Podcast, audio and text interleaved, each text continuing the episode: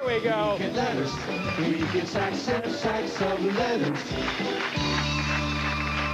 Welcome to Michael and Us. I'm Will Sloan, here as always with Luke Savage. Hey, everyone. And there are some topics that are just too great, some topics that are too important, too vital to be encompassed merely by Luke and myself. This week's episode will address one such topic the 1998 Nora Ephron comedy You've Got Mail, starring Tom Hanks and Meg Ryan. What is it? What does it mean for our world today? We are joined by two guests who will help illuminate the situation. You know them both from Jacobin Magazine. We have Meagan Day. Hi, glad to be here. And returning champion Branko Marcetic. Hello, good to be back. Before we get to the movie, there is, of course, much happening in the wild world of politics. Uh, we are coming a few days off of a widely seen vice presidential debate between Mike Pence and Kamala Harris. Branko has written a piece for Jacobin about the debate, a short piece that was published today. Branko, uh, what did you think of the debate? Uh, you liked it, right? yeah, uh, I like pretty much everyone in the entire world, it seems like, thought it was uh, deathly boring. People talked about how this was kind of a throwback debate, uh, and it was in the sense of it, it felt like after Trump uh, won in 2016, there was this great break from the status quo that, that even though Trump was a new and, and scarier thing than we'd seen, there was at least uh, something different, you know, with the rise of Trump and then Sanders and, and various uh, socialist politicians.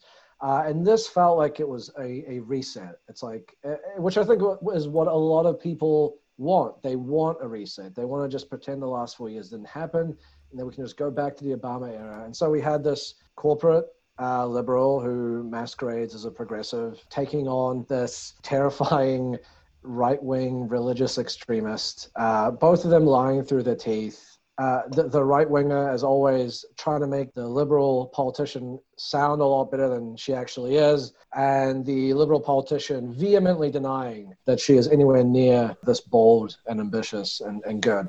So um, that that sort of is the, the main takeaway from the debate. I mean, otherwise, in terms of like what they said, so much of it was just kind of uh, untrue and just sort of rote script points that they just uh, memorized that it just there wasn't really that much interesting on the on the substance really of the debate. Well, I was not uh, I was not actually able to watch the debate, or uh, I should say, I was not really wanting to watch the debate. So I managed to give this one uh, a pass. But it sounds like um, sounds like the whole thing kind of, I mean, crested around like this fly that landed on Pence's head. So. like basically all the stuff on my feeds about the debate have been related to the fly or just like Kamala Harris being like throwing epic shade. Uh, I don't know, Meagan, were you able to watch the debate? I caught a little bit of it. I want to say about the fly that there's something really depressing about everyone wanting to talk about that, but I think I think I have a read on what's going on. I feel like because of the atomization and isolation of the pandemic, people are desperate for some sort of common experience. And so they all noticed a bug that was flying around and had this sort of like experience together of talking about this bug. It's like not interesting. It's not funny. None of the jokes were funny. It's really kind of a sad spectacle, but it's got to just be that people are like feeling like we live all in our own little silos and all so separately that they want to talk about. And also the debate was just so boring, right? That the fact that we have this fly meme coming out of it. That's the most interesting thing that happened during the debate. That's really pretty pathetic. I will say that I did manage to tune in during the section where Kamala Harris insisted that Joe Biden would not ban fracking, um, and uh, that was also that was also pretty sad. I think that you know actually apparently Joe Biden's climate plan does actually have strong regulations on fracking that sort of point toward its eventual phase out, right? But that's written by other people, and I'm sure they just said, "Yeah, go for it. You can write this. We'll put a check mark next to it." Now we see their true colors. Uh, some people indicated that her saying that sh- that they were not going to ban fracking was red meat to the donors. Other people said that it was about winning voters in Pennsylvania. I'm not sure what it was, but I know that it was really depressing. I think if you wanted to win voters in rural Pennsylvania who are worried about their job prospects, you could simply talk about the thing that they don't want to talk about, which is the Green New Deal, which is a plan for creating 20 million green jobs. It, is, it in fact solves the problem. The problem is not that people in rural Pennsylvania love fracking; it's that they love being able to make a decent income and provide for their families. Well, yeah, and as people quickly pointed out, um, there's actually polling out of Pennsylvania that shows that a majority of Pennsylvanians actually want to ban fracking, or at least open to the idea. So I mean, it's an even worse excuse on the part of the Democrats than normal. I don't know if you all saw, but uh, Meagan, I, I really like your analysis about The Fly and kind of what that says about how atomized we all are. Uh, something else I noticed about The Fly is how quickly, I don't know, this kind of like silly image from the debate um, how how quickly it, the takes on it descended into total farce and kind of like Infowars territory. I don't know if you all saw the clip of Steve Schmidt on I guess MSNBC talking about it. Basically, he's talking about the fly landing on Pence, and it's just totally deadpan. And he's talking about how this is like a demonic symbol, and uh, as people quickly pointed out, there was a clip from Alex Jones four years ago talking about the phenomenon of Obama having flies land on him. During Obama's famous Cairo speech in 2009, a fly landed on him. And I guess there were other instances as well that the folks at InfoWars, being keenly observant as they are, kind of honed in on. And so, yeah, Steve Schmidt uh, sounds exactly like Alex Jones, which I think is just the perfect convergence for the final weeks of the 2020 um, the 2020 election. What I want to say to that, Luke, is that it makes me think that the reason everybody wanted to talk about the fly after the debate was this sort of desperation to recover some sort of shared reality. But very quickly, the image of the fly was then co-opted back again into all of this conspiracy stuff that really is like the or example of the fact that we don't have a consensus reality anymore. So so much for that. The fly was kind of a return to like the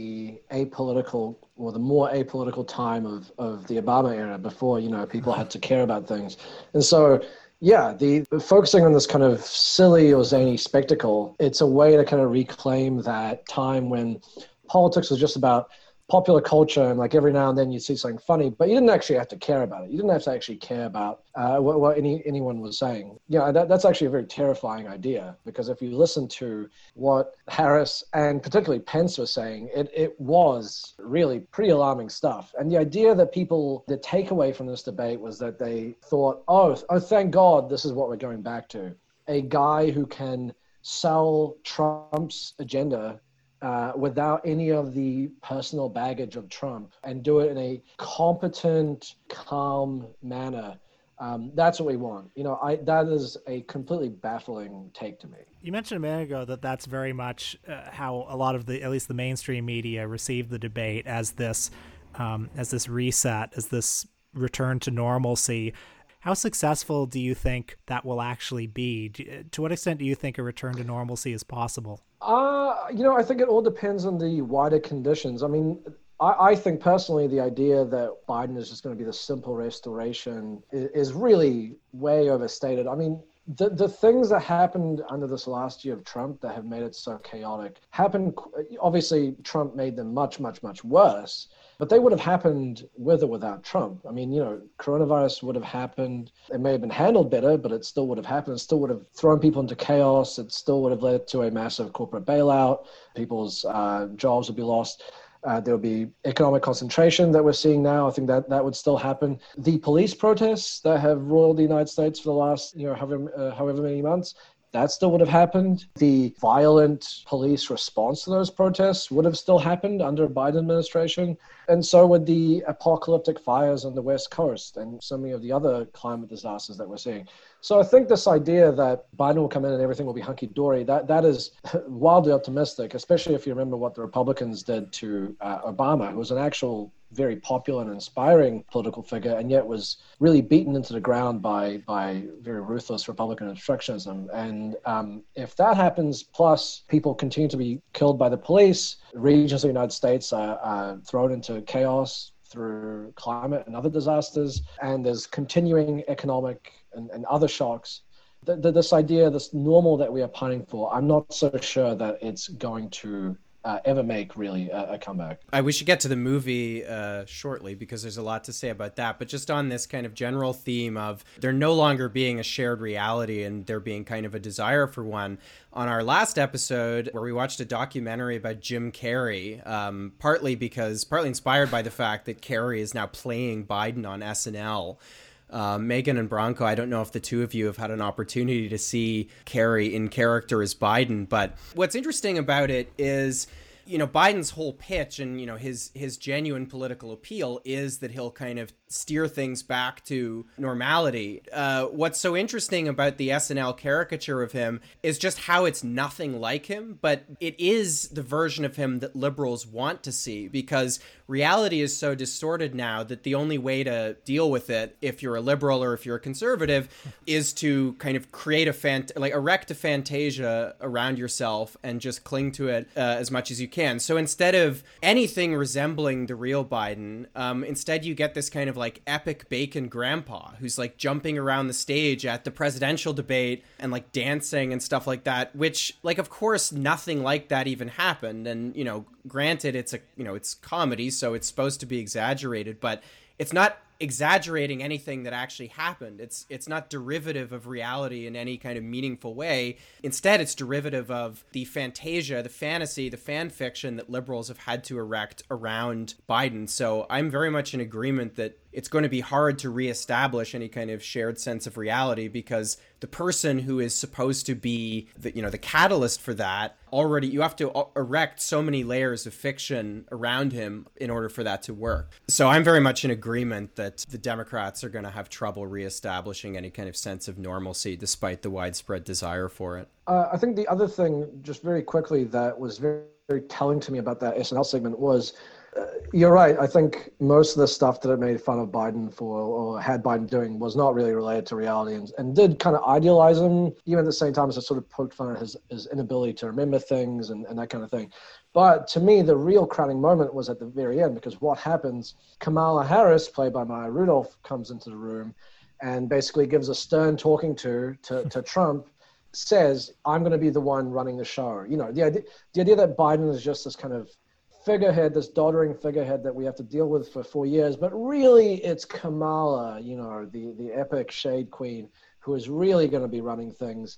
And we can look forward to the 2024. And, and yeah, as we were all saying, that is, I think, the ultimate fantasy. You know, people haven't gotten it with Biden, but having Harris on the ticket is a way to give people that promise. Hey, uh, I know you have to deal with this guy who's not interesting or exciting or inspiring for now, but don't worry, there's going to be some epic memes happening in four years. So just wait for that. When there was like a little bit of a competition for the VP slot, I mean, you guys might remember that it was the, the Twitter was all abuzz with the possibilities. And now in hindsight, it seems impossible to me that it could have been anyone but Kamala Harris. I mean, she really is the perfect encapsulation of the Democratic Party going forward. She's not only was she in my in my in my view she was chosen precisely because she has the fattest Rolodex of any, you know, Democratic politician who would be eligible for the vice presidency. She's got, you know, the, the richest people in, in the richest state, in the richest country in the history of the world on speed dial.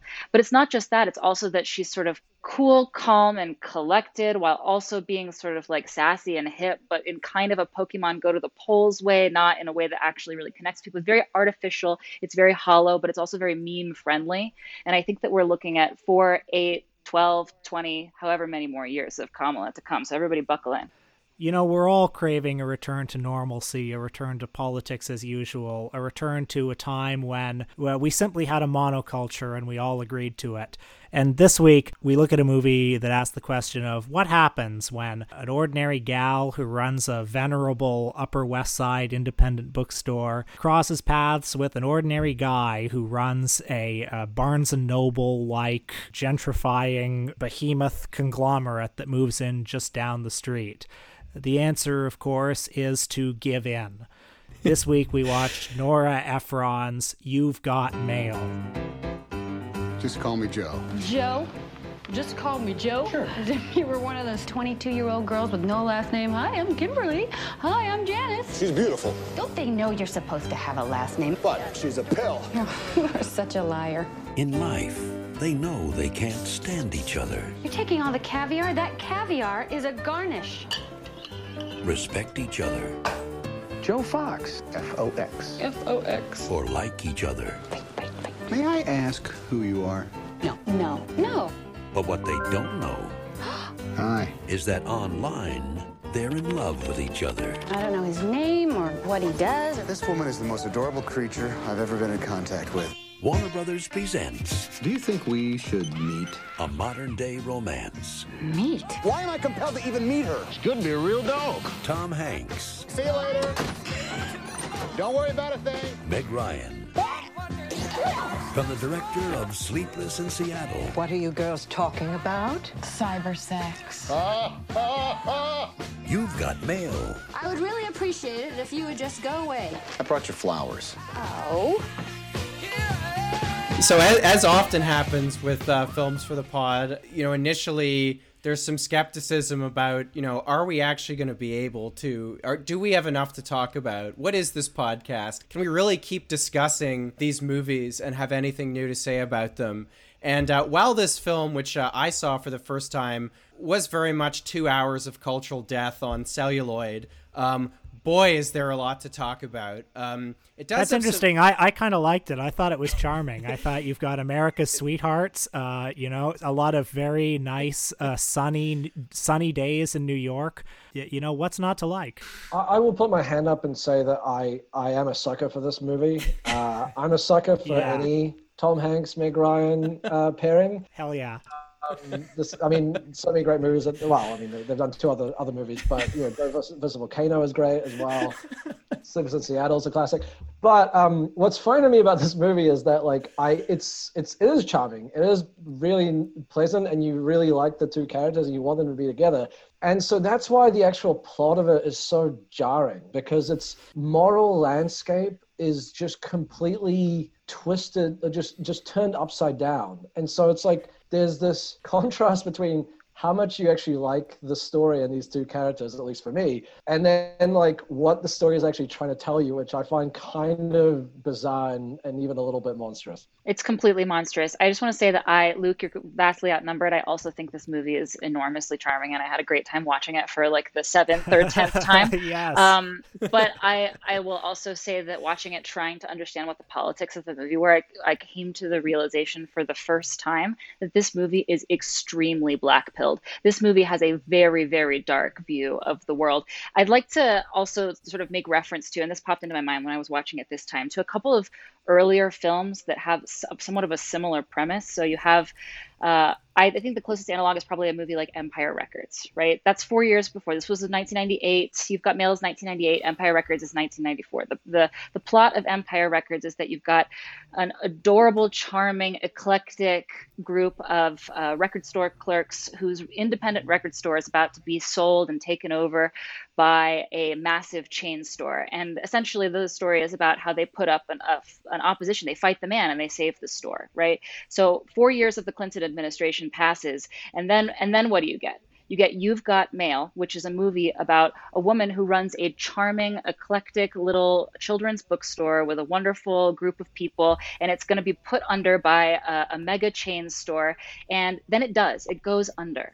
It just completely collapses. And then she falls in love with the man who's responsible for that, the capitalist who actually put her independent shop out of business because she realizes that these processes are inexorable, they're inevitable, there's nothing you can do to stop them, and you got to just go with the flow because there's there's nothing you can do to change what's happening, which seems to me like that is the absolute pinnacle of third way defeatism about any kind of, of, of change. Now I don't I wanna I wanna say that obviously Empire Records, its sort of outlook on how you would make social change is very typical of the 90s. It's sort of like, you know, independent businesses are going to save us, shop local, buy organic, personal consumption choices, and so on. So it's not a perfect movie politically, but You've Got Mail is much, much darker. Doesn't it also seem though, like in the '90s, there was this trend towards uh, entertainments that were espousing this philosophy of being against selling out, which seems like kind of antiquated now. Now it seems like nobody is talking about how bad it is to sell out. Out. I don't know if I can come up with an example offhand. No, Will, I have examples. I have Please examples do. for you because they kept they kept popping into my head when I was watching this. What I realized when I was watching this is because is that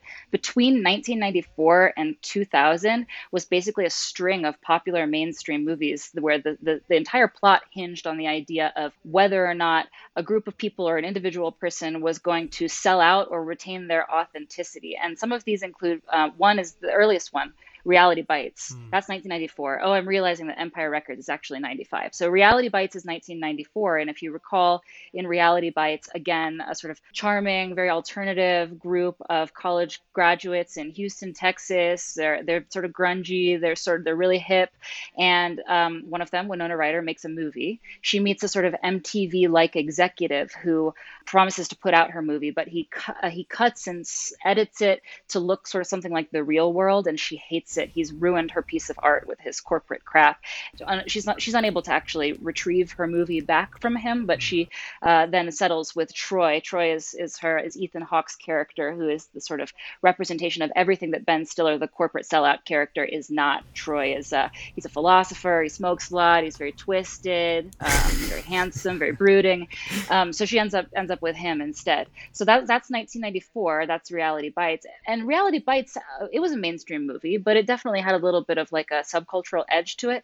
But look at 1996, Jerry Maguire. That is a movie. That is a mainstream movie about a man who decides that his soulless corporate entity is making business impersonal and taking all of the personal touch out of it, which is necessary. And so he decides to start a business of his own. He writes this manifesto about what it should be like. Uh, the only person who leaves with him after he's fired to go start his business is Renee Zellweger. I mean, it's really a very similar story. And I think it's this story about monoculture, about um, chains, about corporations, about corporate drudgery. Um, I think it's really uh, actually the movie Office Space is also a, quite a similar movie, where it tells the same story from the opposite side. Um, what it would be like if you if you didn't put up a, a good fight, at least at the very beginning when they're all in cubicles, right? Oh, also Wayne's World, where the charming public access show is going to be taken over by a slimy corporation and robbed of all its authenticity by Rob Lowe, and probably also to some extent American Beauty, right? Because isn't Kevin Spacey in that movie kind of like stifled by bourgeois corporate culture, and he has to bust out and you know work in a McDonald's again and try to bang his daughter's friend, you know? Absolutely. Also, Weird Al Yankovic's UHF. Uh, Oh, also yeah. very much similar. I mean, basically the same. And yet, here is You've Got Mail, which is espousing a very different philosophy. And did this spark some kind of cultural shift? Was this the beginning of the end of the anti selling out narrative? Can I can I hop in on this? So I think I really like this thesis. I mean, I really think we found the skeleton key for unpacking the mass culture of the 1990s. Uh, and you know, we have we have overused the phrase in the podcast already, but I'm going to use it again. I mean, these are end of history films. They are films for a time when all of the big questions are taken to be settled. There is no public anymore. There are no public questions to be debated. There is only uh, the neoliberal subject and its self actualization. That's the only sphere for any kind of personal autonomy. And, Will, I think as you were just suggesting, it's interesting to apply that thesis to a film like You've Got Mail because it actually shows the uh, further retreat, I think, in a way, of late capitalism into an even bleaker view of human nature. It's funny because You've Got Mail strikes me as a very liberal film. It's a very Clintonian movie where it's like, well, it's sad that the longtime independent store goes. We're all we're all sad that it goes out of business, but ultimately you have to accept it. Uh, whereas you know a conservative movie like this would be about it would put up a face of being about like the brave small businessman who actually takes down this like latte sipping Tom Hanks character. Th- this is a really important point because I think one of the things that it's now easy to miss about the 1990s, particularly if you're on the left and you're used to thinking of liberalism as a sort of, you know, there's no libidinal side to liberalism, there's no kind of ideological zeal, it's just retreat and triangulation and all that kind of thing. In the 1990s, especially in the United States uh, with the Atari Democrats and in Britain with New Labour, I mean, these people undertook this project. Uh, they were ideologues. They really believed in this stuff. The third way was to them a constructive project, a project of modernization, a project of stripping the detritus of the 20th century away until all you had left was the raw realness, reality as real as it could be. And I think that is very much the world that uh, You've Got Mail is presenting. There are some fantastical elements about this film. It, it shows, uh, for example, a fictional business called Starbucks, which is a cafe style restaurant where uh, we see uh, characters in the film purchasing premium quality brews at affordable prices, which is something that has yet to be realized by real existing capitalism. It's too uh, it's too ambitious. There's also, you know, the framing device of the movie is people communicating with one another anonymously on kind of message boards uh, on screens, which seem to be spread throughout New York City and allow people to uh, communicate with one another. But besides that, it's pretty much just the 1990s, at least uh, at least as I remember. I think this movie is is uh, really adorable in a lot of ways. One of the things I love most about it is the kind of 1990s cafe aesthetic that pervades the entire film. The it's sort of you know you can see it in the TV show Friends, Central Perk, right? The color palette is sort of like putty and mocha. Everything is sort of in mm-hmm. between those two colors. You know, I love the things that date the movie. There's um, like at one point the the sort of fancy people, the um, the the publishing people are talking about eating sushi, which feels very 1990s to me. The idea that sushi is a novelty and that it sort of denotes that you're like an upper middle class professional also the idea that the the the hor- sort of horrible woman, the upper middle class professional that we don't like in the movie is a is a book publisher. This reminds me of the 1998 film Stepmom, where also that is like for some reason being a New York City book publisher is just like a very iconic job title uh, of the period. You know, like to talk about cappuccinos all the time. You don't hear so much about cappuccinos anymore. Um, talk calling you know internet sext uh, sexting cyber sex. Um, you know, uh, con- con- constantly having Tic Tacs in your purse. Like I feel like all of these things are just perfectly 1998, which I love. Um, but I want to go back to the idea that the film is really anti-politics, and I think that it is. It, now that I've watched it again, thinking about this, it might be one of the most aggressively anti-politics films I've ever seen in my life, and probably the best encapsulation of this is a moment when so Meg Ryan's character has an has an older woman who's a friend of hers. I don't understand the relationship. Um, Birdie is her name, and she confesses at some point that she had a love affair with General Franco. and right, so so Meg Ryan tells this to her then boyfriend, and he finds this appalling. He says something as they're walking into a movie theater about, well, eh, that's not that's not normal. To fall in love with a fascist dictator is not normal. I mean, if she had fallen in love with an, a, a, socialist or an anarchist during the Spanish Civil War, we could abide that. But falling in love with Franco is completely impermissible. And Meg Ryan is taking the side that well, people do crazy things for love, right? And we're supposed to take Meg Ryan's side in this exchange. In fact, um, this catalyzes their breakup because she realized realizes that he insufferably cares so much about politics. she confesses to him that she didn't vote. He finds that appalling. She finds it appalling that he found it appalling, and we're supposed to be on her side of this exchange. That you know she's like completely checked out of politics and she has no thoughts on the difference between, um, you know, fascists and anarchists during the Spanish Civil War. Um, I thought that was really, really startling, actually. This scene, I think, is the key to the movie and its its vision, uh, its political vision. I, I think because it, it really just lays bare the kind of like almost nihilistic political worldview that it takes. And and you're right, you were not meant to take the Kinnear character seriously. He's he's portrayed as kind of a bit of a buffoon, someone who isn't nearly as charming and funny and like cool and likable as a Tom Hanks character. And the idea is that, that Greg Kinnear's character is the one who who is insufferably political because he he talks about politics and he cares about politics. But Tom Hanks running Meg Ryan out of business, that is not political. That's just sort of that's life. And Tom Hanks's dad, import, uh, importantly, we learn, who is also involved in the business, is like a right wing, like he's anti-lib, which I think is important.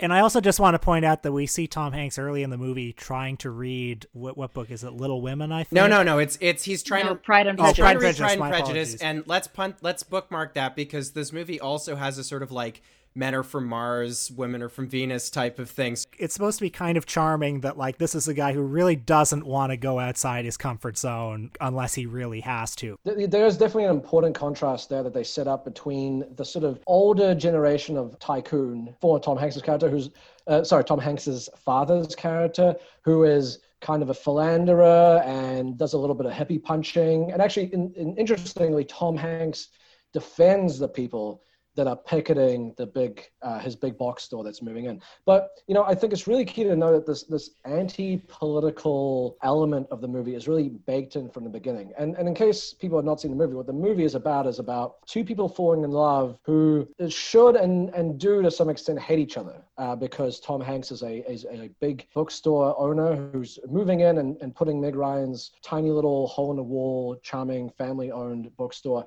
out of business. And the way that Nora Ephron described this movie, she said that the idea was uh, can you fall in love with a Republican? Uh, so, so, can you can love bridge something like political differences and indeed even anything like somebody doing something as terrible as putting the other person out of business which as, as we see in the movie is really personal for meg ryan and um, there's this really telling quote there's this oral history of the movie uh, that was done in 2015 by vanity fair and uh, Heather Burns, who plays one of Meg Ryan's helpers, the, the young woman who works for her in the in the store. I shouldn't say helper; she's an employee uh, who works at the store with her.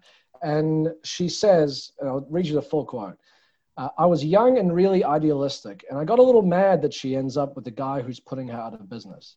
And Nora said to me, Heather, the older you get, you're going to realize that things change, and there's not very much that you can do about it and the city changes, and that's just the way it is.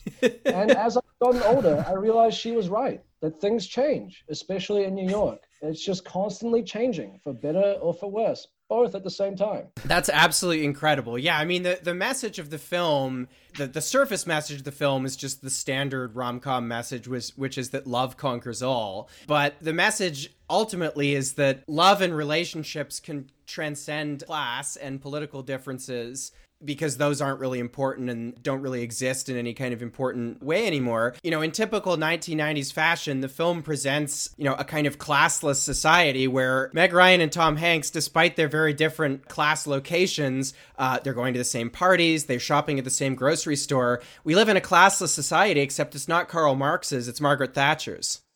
Um, I want to say also that 1993 was the year that James Carville married um, Mary. What, Mary, Mary? Magdalene. Mary Mary Matalin, Mary, Mary Matalin. Matalin, right. So, me. and I remember in in my in my household growing up, for some reason this was an object of fascination. I'm sure it was in many pro pro Clinton Democrat households throughout the 1990s. It would come out sort of like a household topic of conversation. See, conservatives and or Republicans and Democrats, uh, they can bridge their divides. So this seems to be a theme of the 1990s, starting in '93. But then you look at a movie. I'm sorry to keep bringing up these other examples, like a movie like Reality Bites which was 1994, and it seems to be pushing back against that idea. Um, Winona Ryder's character takes a liking to Ben Stiller's character, but ultimately they do find that they are unreconcilable. She actually should be with someone more like her, someone who's a sort of like a young college grad lumpen PMC artist, right? and and so that seems to be a culture war in the mid 1990s, is among Democrats or liberals generally, is the question of whether or not you could reconcile with Republicans in your in your private life life or not. It seems like the James Carvilles and the Nora Ephrons won that debate. Well, and there's a really important moment in You've Got Mail where, just to go back to the Greg Kinnear character, uh, Frank, who's, I think, in some ways the, the key to the movie. Uh, just a few more details about Frank. Uh, we learn that he's into the 19th century English Luddite movement, which is incredibly on the nose because it's all about how, you know, his way of being is like a is like a primitive, like he's an anachronism. Like he's both a romantic anachronism for the Meg Ryan character, but also also uh, historical and political anachronism. We also learn that he likes Heidegger and Foucault. He kind of sniffs his typewriter. He listens to its kind of soft, soothing sound. And yeah, he's sympathetic to socialism and anarchism, which the film kind of ridicules. So, in addition to being a sort of, you know, romantic anachronism, he's also a cultural anachronism too. But one of the key moments in the film is when he and Meg Ryan admit to one another that they're not actually in love with each other. And the way the film presents this, and they're both relieved, right? And the way the film presents this is absolutely extraordinary because she says, Is there someone else? And it turns out that he's fallen in love with a Republican because the heart wants what it wants. And we all have to be realists, both in our romantic lives and in politics. And what's so extraordinary about this is that Frank, the Greg Kinnear character, he is not being a realist about his own life, or he has not been one until now. You know, he's got all these affectations of like being this this you know cultured uh, Upper West Side liberal, but really those are just I mean they're just affectations. They don't really matter. And so uh, he too is uh, conceding the third way philosophy and uh, is dating a Republican. Uh, what's the first line of dialogue in the movie as well? It's Frank, Greg Kinnear's character, telling Meg Ryan about a newspaper article uh, that he just read about how they had to take solitaire off the computers in the Virginia state government because the employees hadn't done work, any work for six months because they were all playing solitaire. Which I think that to me somehow just sets the tone for this movie's politics. And just very quickly on that, that point about the class of society that you were saying, Luke, I think there is a real effort in this movie to, whereas movies now, I think um, there, there is this kind of tendency to, to say, you know, the rich are not like us. Uh, the rich are different. I was actually, I watched this movie, um, Ready or Not, the other day, just this low, kind of relatively low budget horror movie with, with no real politics, but it does have this kind of like anti-rich, uh, anti-wealth, class resentment kind of aspect to it. Whereas in this movie, there is an effort to say, actually, the rich are just like us.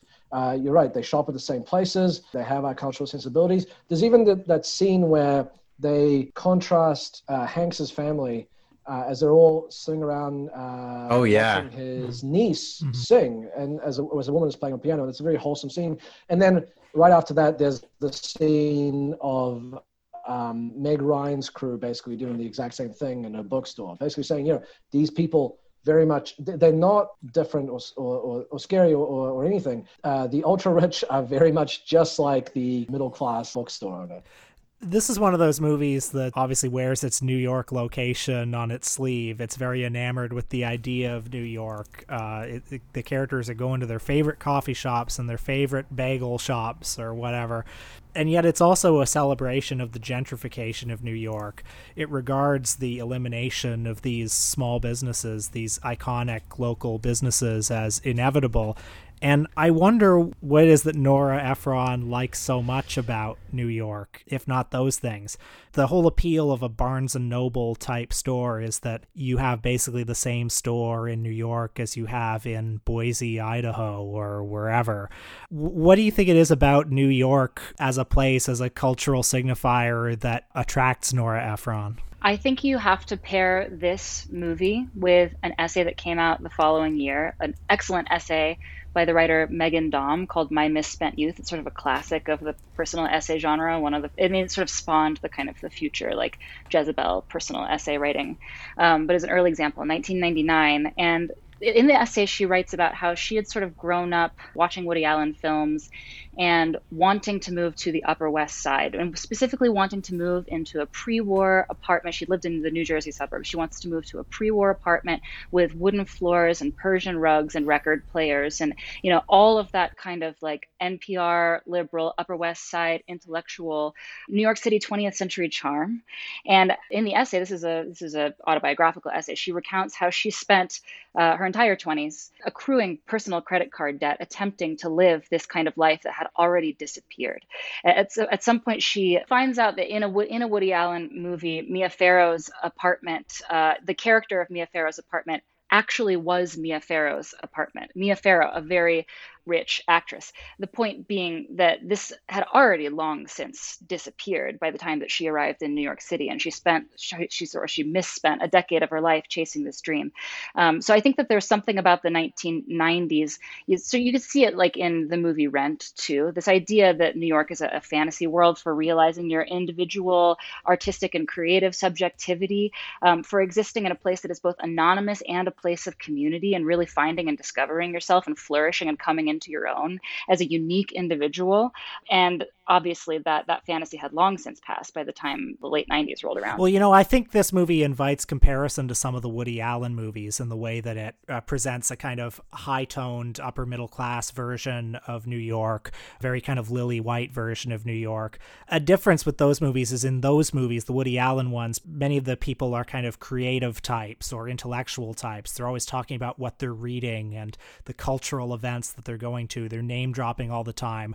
Whereas the world in you've got mail seems strangely anti-intellectual you know? It seems sandpapered away or it seems to have sandpapered away all of those cultural signifiers and new york just becomes this kind of flavorless town of like Starbucks and Barnes and Nobles and scenic looking side streets. And that's the message of the movie. It's like go with the flow. I mean, if you read, if you do compare You've Got Mail, um, 1998, to Meghan Daum's My Misspent Youth, 1999, there are two paths available to uh, a woman around the age of 30 who wants to live this kind of like incredibly charming life in, in Manhattan. One of them is to find a capitalist who can provide for her so that she can be a, a writer on her own time, which is what happens at the end of You've Got Mail. And the other one is to realize that you've drowned yourself in credit card debt and flee and go find a place to live in Lincoln, Nebraska, which is what Meghan Daum literally did in 1999. It is interesting how much of uh, like how much culture you know, and because of you know the outsized role that New York plays, just kind of idiomatically in the culture, like how property values in New York have shaped so much about what particularly you know certain middle class people, many of them not even in New York, kind of think about like per- perceive what their life as kind of adults, you know, in their 20s or 30s are supposed to be. Like I think often of the, you know, we were talking about Mia Farrow. Uh, you were talking about Mia Farrow, Meagan, and uh, it made me think of at the start of Rosemary's Baby. Right, the premise is that Mia Farrow and John Cassavetes, you know, he's like a an actor who's just kind of starting out and he's not successful yet, and then they're buying their first apartment together. Um, and it, this is supposed to be like the entry level New York apartment. And of course, it's absolutely palatial. Like it's something that would cost several million dollars today anyway, I guess that's uh, somewhat uh, a digression from the film. Well, no, I mean, I think I think I just want to add to that that if you in this essay by Meghan Daum, there, there's a line I have it here in front of me where she says she's talking about when she was a child growing up in the New Jersey suburbs. Her father brought her into the city to a client of his, to an apartment of a client of his, and she looked around and it was exactly as you'd imagine. You know, NPR playing on the radio, faded Persian rugs on the floor. She says porcelain hexagonal tiles that were coming loose in the bathroom. All of that sort of pre-war Upper West Side charm, and then she writes, It's difficult to imagine a time when I didn't walk into someone's apartment and immediately start the income to rent ratio calculations. And I would now guess that that apartment had been rent controlled for decades already at that point, right? well, actually, you know, the famous sort of dig uh, in against Friends, right, is that like, well, how do they afford, you know, like Monica's like a chef or whatever. How does she afford this apartment? And uh, they're actually, the show offers an explanation for that, which is that it's her aunt's rent controlled apartment that she inherited because that's the only way that. Uh, uh, that she could afford it. But this is the thing about the movie. It exists in this sort of, you know, 90s end of history uh, platonic ideal, this fantasy world where neoliberalism has conquered all and, and actually everything's fine. Beyond her being put out of business, which is just kind of explained as, well, this is just what happens it, it never seems like it, anyone's living in any sort of material hardship. There, there's mention of rent control, but you know, it's these are, these are kind of younger people, and like the ideas are more established. Meg Ryan basically lives in a very beautiful, lavish apartment that's not that different from the one that Tom Hanks, who's you know presumably like ten times at least as rich as her, lives in. We never really see, despite the fact that her her store is being put out of business, that this has any effect on her in terms of how she has to live. Everything seems hunky dory. No, it's a it's a spiritual slight rather than kind of like she's not materially deprived. It's just about honor. Absolutely. She says at one point that she feels that a part of a part of her has died and her mother who started the store had died all over again. I mean, that's the crux of of the issue is that she's lost a part of herself. She's lost also she's lost the ability or at least temporarily to imagine herself as an individual who puts her own unique spin on things at, for a living, right? To uh, to realize her subjectivity every single day. She wakes up, realizes her subjectivity and then goes home and goes to sleep. So there's a temporary space in the movie where she's not able to do that. But luckily she affixes herself to a capitalist who is going to be able to provide for her to be able to do that once again on, on her own terms now. She doesn't have to run a business, she doesn't have to have the pressures of that. And I also feel like this movie is trying to comfort us with the idea that each one of us, when we look around and we see that, you know, the big box stores and the giant corporations and the CEOs are sort of driving all of the independent stores out of business and not to mention exploiting all of the workers who never even owned independent stores to begin with, right? But but sort of like ridding the world of its sort of charm and uniqueness. The film is saying it's soothing us. It's saying, don't worry, their prosperity will eventually be your prosperity. Of course, that's a complete fantasy. It, it makes the point that actually things are, are better. This is actually better this way because, as you say, what happens to Meg Ryan now that she's been put out of business? She gets to write, and uh, she'll probably be very successful at it. And this is even before she gets with Tom Hanks. You know, despite the fact that she has seemingly no more uh, income that's coming in, she is somehow able to just have the spare time to to write a book for free um, and she's she's really enjoying herself. And there's another element to this where like what happens with the actual big box store, Fox and Sons. At the beginning or near the beginning, when they are talking about this in the boardroom about the the big expansion they're doing, Tom Hanks kind of mentions. Uh, I think it's Tom Hanks. Uh, somebody in the room says, "Yeah, these people are picketing, but we'll get them in the end. We'll seduce them." with our low prices. You know, and the idea is it's just a matter of time. People just have to realize the benefits of these massive corporate stores, and then they'll come around. And what happens at the end? The the one objection, the one negative that Meg Ryan's character is able to cite to, to, to explain why her store is better, which is that the people that work there don't actually know anything about books. By the end, what we learn is that Tom Hanks has now hired someone who's shaken things up and now that you, you cannot work in Fox and Sons on the floor without having a PhD in literature. And so, uh, I mean, obviously, oh, that's incredible. I love it. Exaggeration. But the idea is there's something very amusing to me that this is sort of the uh, kind of utopian ending that the movie has come up with, which is that uh, overqualified graduate students are now being um, hired to do minimum wage for uh, for Fox and Son. Uh, I think uh, I think the scene uh, that precedes that uh, Branko is a really uh, is a really important one because when she finally does go into the store, there's a series of shots that I think are meant to establish that actually all her objections to the homogenization of book sales uh, are completely wrong because she goes up to the children's section and it turns out it's really wholesome and there's children and they're sitting around reading the books. Uh, it turns out actually the big the big store is better. There's this small kink, but it turns out that if you just exploit uh, workers more, you can solve that as well. And they hire they hire uh, Joe Joe Fox hires her employee, the the guy who was uh, you know who lives in the rent control department who works in her place. So that solves the issue. Uh, furthermore, I'd like to add that that guy is uh, also in Reality Bites. These movies really are of a time a time a time period and a piece. And yeah. and he's in Friends as well. Um, oh my God, you're right. uh, he is. He's uh, Phoebe's Phoebe's husband. husband. He's her, her gay husband who it turns out he he's straight. He didn't realize he was straight. That is absolutely true, and I can't believe how much friends all of us have. yeah, it's a little embarrassing. You know, sometimes I wonder. What? Well, if I hadn't been Fox Books and you hadn't been the shop around the corner, and you and I had just met. I know. Yeah. Yeah. I would have asked for your number. I want to bring something up that we haven't talked about yet so that we can I think we need to talk about uh, the social media aspect of this. I mean, this movie is very dated and it's it's very sweet I thought to see the first social media addict on on film. I mean, she literally she waits for her boyfriend to leave the house and then she sort of like salivates and rubs her hands together before going and sitting in front of her computer and opening up her social media application AOL. And I just thought, "Oh my god, this is like a very optimistic look at something that would actually cause serious mental health problems for large portions of the population in 20 years. It was hard for me to remember how accurate a depiction this was of the internet at the time because there are so many movies from the 90s where like so few people had computers in the 90s that you could basically put anything onto a computer screen in a movie from the 90s and people would just accept it. I couldn't remember to what extent people actually went on chat rooms like this and communicated with complete strangers and, you know, formed these bonds. I mean, I absolutely did. I went on AOL chat rooms. Did you guys not go on AOL chat rooms? Did you not use the ASL code?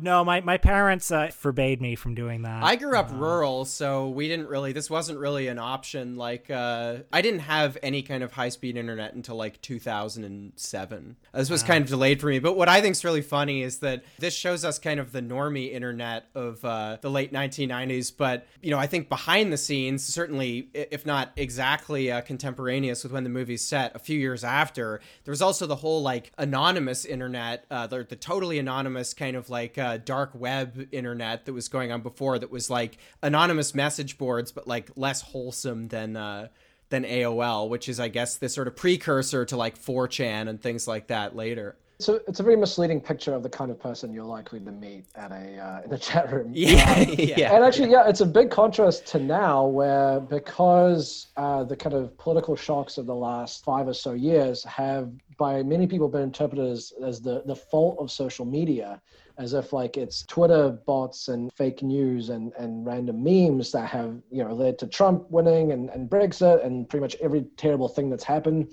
over the last few years. Now that it's the polar opposite. The the internet is not this wholesome thing where you meet cool, quirky business tycoons, and actually, it's it's a place that's it's full of danger and and sinister uh, motives and even geopolitical intrigue.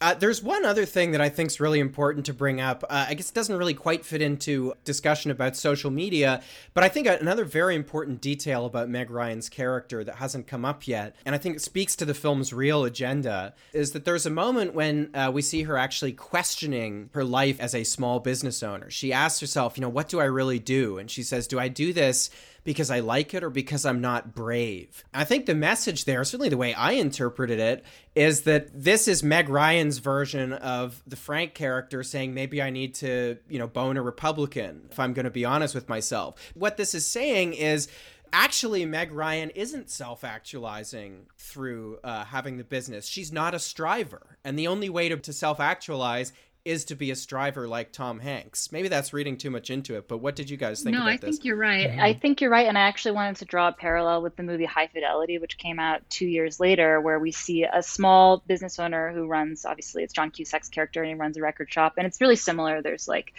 two employees, and we love them, and they're charming, and they have a great dynamic. And he also realizes that he's in a rut, and he needs to push himself and be more creatively ambitious. But it's actually quite a different outcome. He he decides that he's going to go find up and coming artists and, and create a record label and release their music on a record label, sort of like create a record label for his record store. Um, so I guess I wanted to say th- that the progress isn't totally linear. I mean, You've Got Mail definitely does mark the, I think, the darkest, bleakest outlook on this particular question of selling out of all of the movies. But two years later, we got another movie that's much more similar to Reality Bites or Empire Records in its attitude towards these questions. So obviously, You've Got Mail was the sort of um, pinnacle of a particular type of just go with the flow. Capitalism is happening, monoculture is happening. Just buckle in for the ride, have a good time, try to find a little slice of happiness for yourself. And honestly, you might end up finding more self actualization this way than you did before. Well, I think it's key that the movie also kind of acknowledges, and Joe himself, uh, Tom Hanks's character, acknowledges that what he did was kind of a shitty thing to do. When they finally have to meet, he tells her. I mean, obviously, he, she doesn't know at this point that uh, he's the one she's been corresponding with, but he tells her when she says a few mean things to him that it was actually deserved and uh, provoked, and she has every right to be angry at him. Well, that's why it's a liberal movie and not a conservative movie because people ba- feel bad about things. But then she also she also apologizes, and the point is just that everybody's feelings are valid. Well, because the thing is, he what he did was bad, but the problem is, this is just the natural way of things. This is just what happens, and more to the point, what has to happen. So yes, it sucks, but you can't stay that angry at someone about this because ultimately they are just following the natural order of things. I think you got to look at a guy like Tom Hanks and you got to look at the movies he makes as the most powerful actor in the world. You got to look at Forrest Gump and this and Saving Mr. Banks and everything else and just uh, acknowledge that this man is the enemy. I'm just I'm just astonished by the fact that You've Got Mail is that much more reactionary than Jerry Maguire. If you had asked me earlier in the week before I rewatched You've Got Mail, I would have definitely said the opposite. Jerry Maguire was much more of a I don't know. It just it seems like a less sweet. It was about guys, about sports, you know, business, sports business, etc.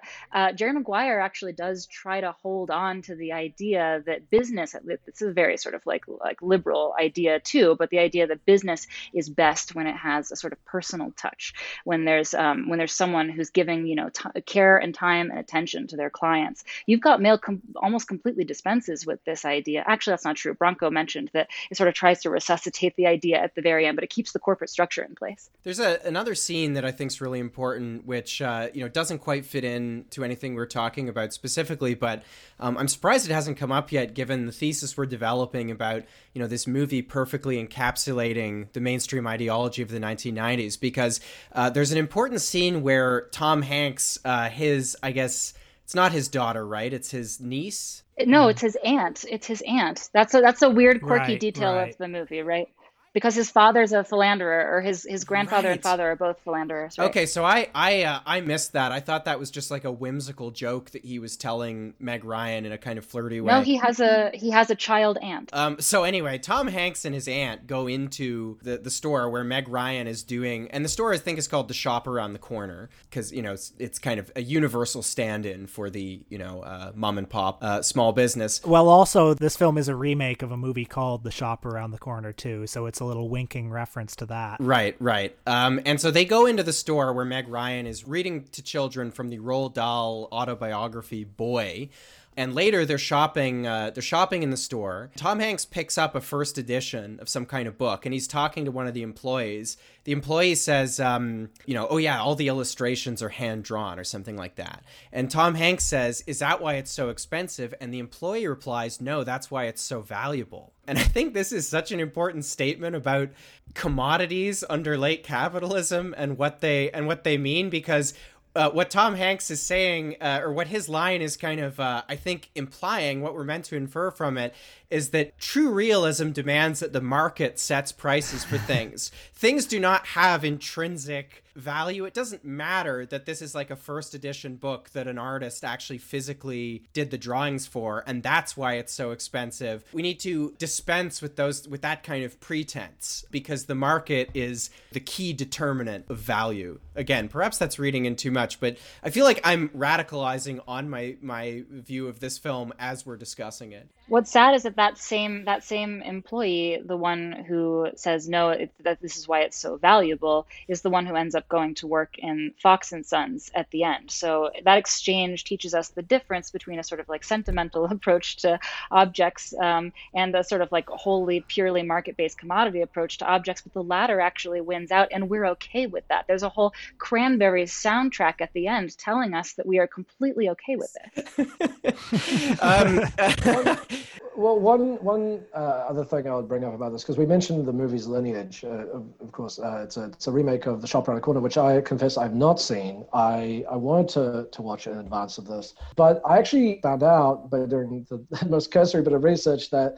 Uh, the Shop Around the Corner is based on uh, earlier play called The Parfumerie, um, which was written by Miklós László. I, I think I'm pronouncing that, that right. He was a Hungarian Jew. He wrote this play in about 1937, uh, and then he ended up moving to the United States uh, because of uh, obviously uh, the rise of fascism. So it's interesting to note the origins of where this movie comes from compared to its politics, because the play Perfumery is quite unlike uh, You've Got Mail. It is very aware of class difference. It's very aware of the looming threat of fascism. It's it's sort of set in a very economically precarious time where no one, including the the store owner, has money. And basically, what it's about is it's about this, um, I guess, drugstore, I suppose, uh, and, and the sort of the different uh, lives and worlds within it. There's the uh, the, the owner who who suspects or, or is informed that uh, his wife is having an affair with one of his employees. Then there's two employees that, that hate each other, but it turns out that they have been uh, corresponding via letter for a very long time and are, are secretly in love with each other, but they don't realize it. Which, of course, that that's what became these these later movies, including You've Got Mail. Um, but it's so interesting, and I, I don't think it really, you know, I'm not sure Nora Ephron was like aware of this history when she wrote this, but it it, it is such a uh, reflection of the different times that these were written and That the original one is very much about you know people not having money. There is class difference baked into it. It's very much uh, written in the shadow of fascism, and then you've got Mail written in the '90s is turned into this completely apolitical, class flattened story about how uh, love conquers all, including someone being a fascist dictator. I wanted to say this a bit earlier. I mean, it's it's a little bit of a strange thing to bring up in relation to uh, the film You've Got Mail, but uh, it's amazing. You know, you can see this shift in so many different places in in culture, in uh, you know the fact that the same kind of basic story or story template can have such different meanings in different decades. But I found myself weirdly enough thinking about the liberal philosopher John Rawls when I was watching this movie because that's what doing this podcast for several years does to your brain.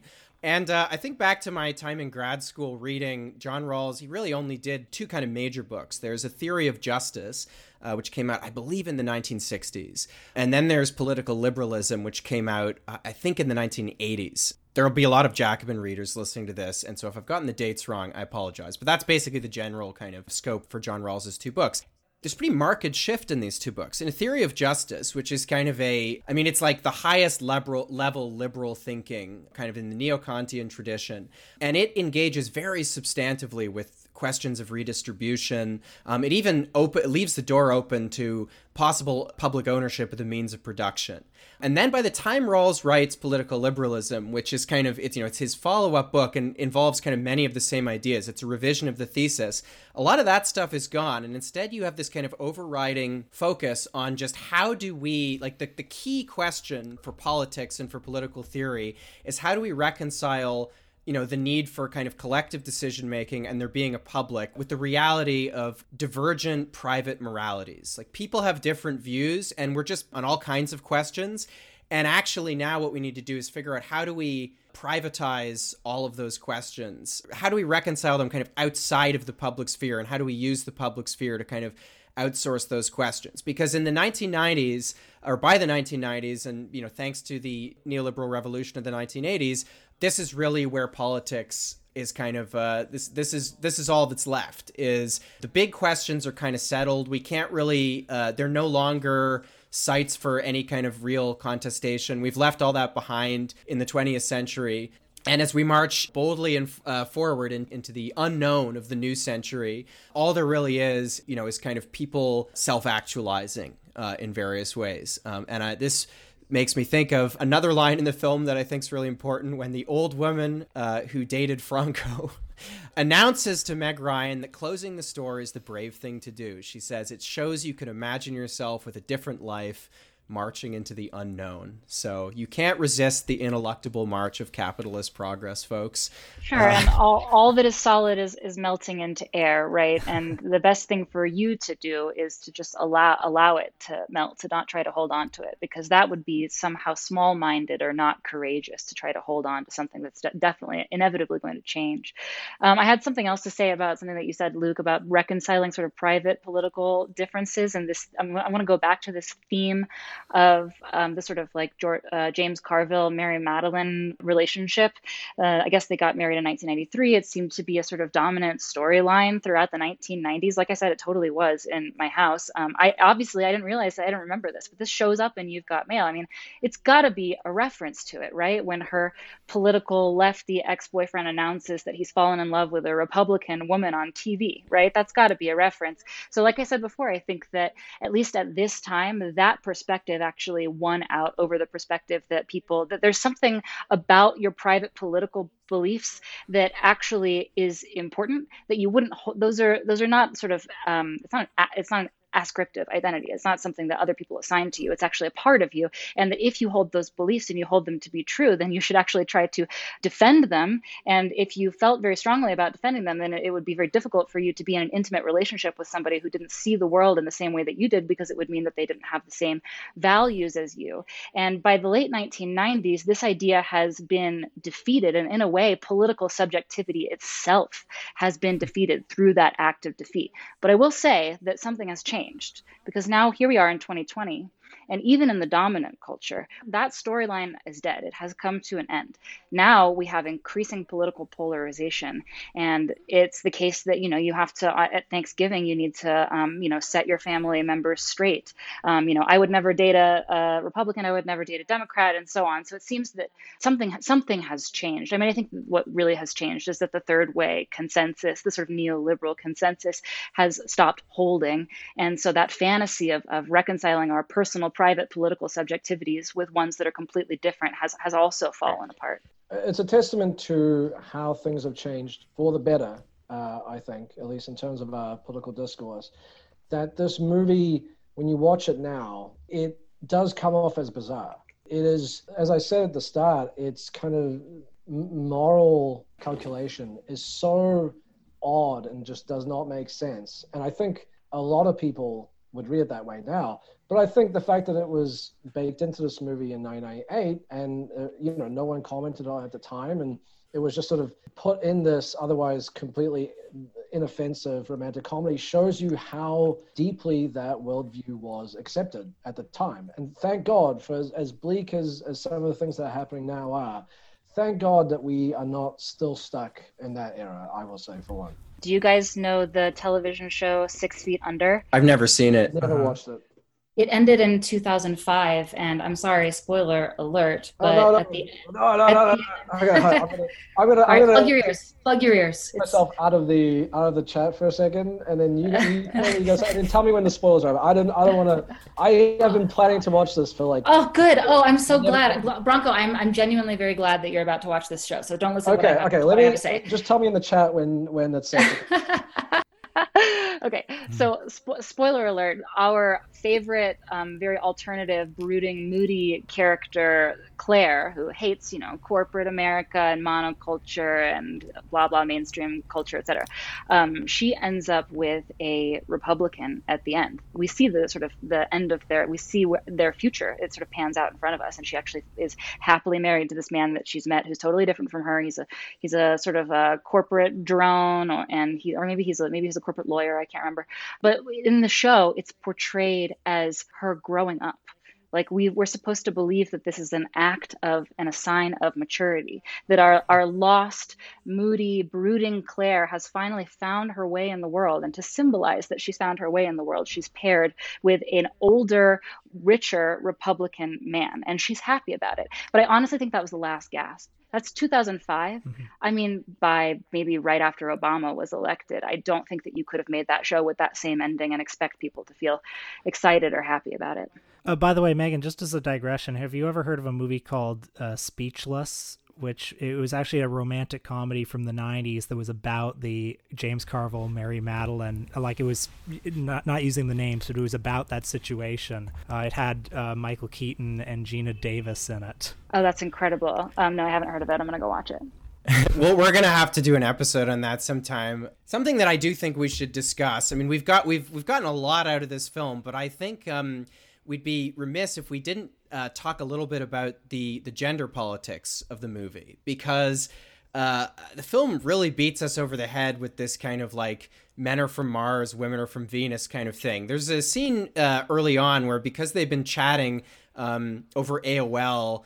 Uh, you know, I guess about their literary preferences. You know, she, Meg Ryan has sold Tom, Tom Hanks on the idea that he needs to read Pride and Prejudice, and there's this very funny shot where uh, it cuts to him reading from this Jane Austen book, and you know his body language is meant to suggest like you know clearly he can't make heads or tails out of this you know freaking chick lit. And then later, you know he won't stop referencing The Godfather. That's like his only cultural touchstone. And I don't really know what to do with uh, do with this, or if there's anything interesting to be said about it, but. Um, it did it did really strike me that this kind of recurs throughout the movie. Well, you know, it's funny. This is a recurring theme of the uh, Tom Hanks, Meg Ryan, Nora Ephron cinematic universe because in Sleepless in Seattle, there's a whole subplot about how women love An Affair to Remember and men love The Dirty Dozen. Um, it, it's a joke that keeps coming up, and like uh, each of the respective genders are breaking into tears talking about these movies. I mean, half of the jokes on the TV show Friends are essentially about the difference differences between men and women. Um, I think Friends is really funny because I think that all of the actors are incredible physical actors, but the content of the jokes is really stupid. It's mostly like men are dumb and they only care about sex and sports, and women only care about you know shopping and gossiping and romance and so on. And so I think this was a major theme in the 1990s, and I think also one thing that's interesting. I haven't worked out what I think about this, but as to the gender politics of the film, there's also Tom Hanks's girlfriend throughout much of the film who he breaks up with, who is portrayed as kind of a horrible, shrewish businesswoman. That's Parker Posey's character. In Parker Posey's character and Meg Ryan's character, we're shown the distinction between two visions for neoliberal empowered female subjectivity. Uh, one of them sort of goes overboard with the with the careerism. There's something about how she's really harsh. Um, there's, there's a line that Tom Hanks says about how she makes coffee nervous, and then there's Meg Ryan's character who also is pursuing um, her own. She's not pursuing any any sort of like collective emancipation or liberation. She's pursuing her individual subjective flourishing, but she's all she's very sentimental and she's very sweet and she's she's very gentle and she lacks some of those characteristics. I think it's a, it, it probably captures a very interesting moment in the evolution of neoliberal feminism, where the the girl boss is not someone to aspire to; it's actually someone to look down on. Uh, but we're headed we're headed in the, that sort of that sort of girl bossy direction, in, insofar as we're we're moving away from second wave feminism and its emphasis on collective emancipation or liberation. There's uh, with Hanks, even though there is that kind of bit about the Godfather he is portrayed as a, as a different kind of, of man to his father, who is like the more stereotypical kind of masculine uh, boor, I guess. You know, uh, he sleeps with his nannies and, you know, he has like eight kids or whatever, and he's just kind of a jerk and he's very gruff. And then Tom Hanks is kind of more the, this is the modern man. He's, yeah, he watches The Godfather, but guess what? He's, he's sensitive, he reads books, he, he'll ask you about yourself, that kind of thing. It's like a transition away from an older archetype. If this movie were made today, I can imagine the Greg Kinnear character. The like, there'd be like a red flag early on. There'd just be like a copy of Infinite Jest uh, on the shelf. or actually, that the new one apparently is uh, Goethe. Ladies, if he's into Goethe, um, big big red flag. Um, anyway, I guess you know I think we've more than done uh, this movie justice. You don't think there's another ninety minutes in here? I mean, I did. I did want to. I did want to bring up uh, uh, the sort of proto uh, proto version of you know uh, well, you say you're on the left, and yet you use an iPhone and you uh, have a Twitter account, um, because this comes up a number of times in the movie. Uh, there's the scene where she is trying to pay with a credit card, and it turns out it's cash only. And even though she runs a cash only business, of course she's using a credit card because that's the more that's the more convenient thing. That's the more real. That's the realist option. And also, Frank complains about VCRs and how they're ruining everything uh, in a TV interview. But then, of course, as he's watching the interview, he uh, you know wants it recorded with the VCR. Honestly, Luke, I didn't even catch that because the idea that there would be some sort of cultural significance to the difference between using cash and using a credit card is so far in the rearview mirror that I literally didn't even catch it. I thought it was just like they were just setting up a scene where he would be able to swoop in and help her and show that he was being nice. I did not get the cultural significance at all. So that was a very lengthy and, uh, for me anyway, incredibly enjoyable discussion of uh, the state of things and uh, the film You've Got Mail, which it turns out is very uh, charming. Uh, two great leads, just a delightful depiction of uh, of a New York that we all want to live in. You know. turns out the film we were we were we weren't sure we were going to have anything to say about it, but is the skeleton key for unpacking the entire culture of the 1990s. So I was very sheepish, Meagan and Branko, about uh, asking you to watch this movie in advance of our podcast. So thank you for uh, for your service. Uh, this was great. Love to have the two of you back. So once again, two of my colleagues from Jacobin, two of my favorite writers, uh, Branko Marcetic and Meagan Day. Thank you both for joining us. Thanks, guys. Thanks.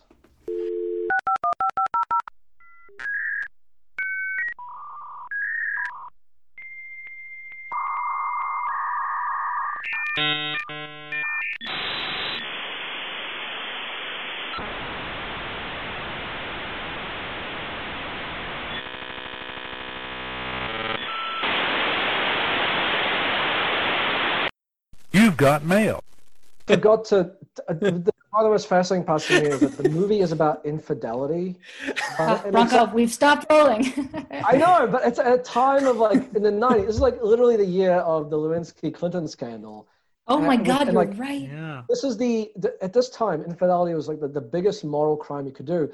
And the key thing in this movie is that it's showing that actually this is okay because it's it's less bad than like him destroying or like like yes, this is this is not great, but it's it's okay because they get together in the end. Um, and like and so it actually violates the kind of moral strictures of the time while also being completely wrapped up in the sort of like oh yeah you know the, the creative This destru- was- destruction of capitalism is fine kind of idea This was really common. It was actually, actually very psychologically damaging for all of us who grew up in the 90s that a lot of films in, in, the, in the 90s are hinged on, on the idea that people will naturally discover over the course of their relationship if they're not right for each other. And then they'll both look at each other and sort of feel like, we figured it out. We're not supposed It'll to be okay. Yeah, It yeah. turns out Which- that's which- not what being an adult is like. which Being as we all know like, is no ex- roadmap. I have no idea. just as we all know is exactly how every breakup happens in oh, practice yeah. you just there's just a moment of instant revelation it always happens at the same time it's always seamless and everybody walks away happier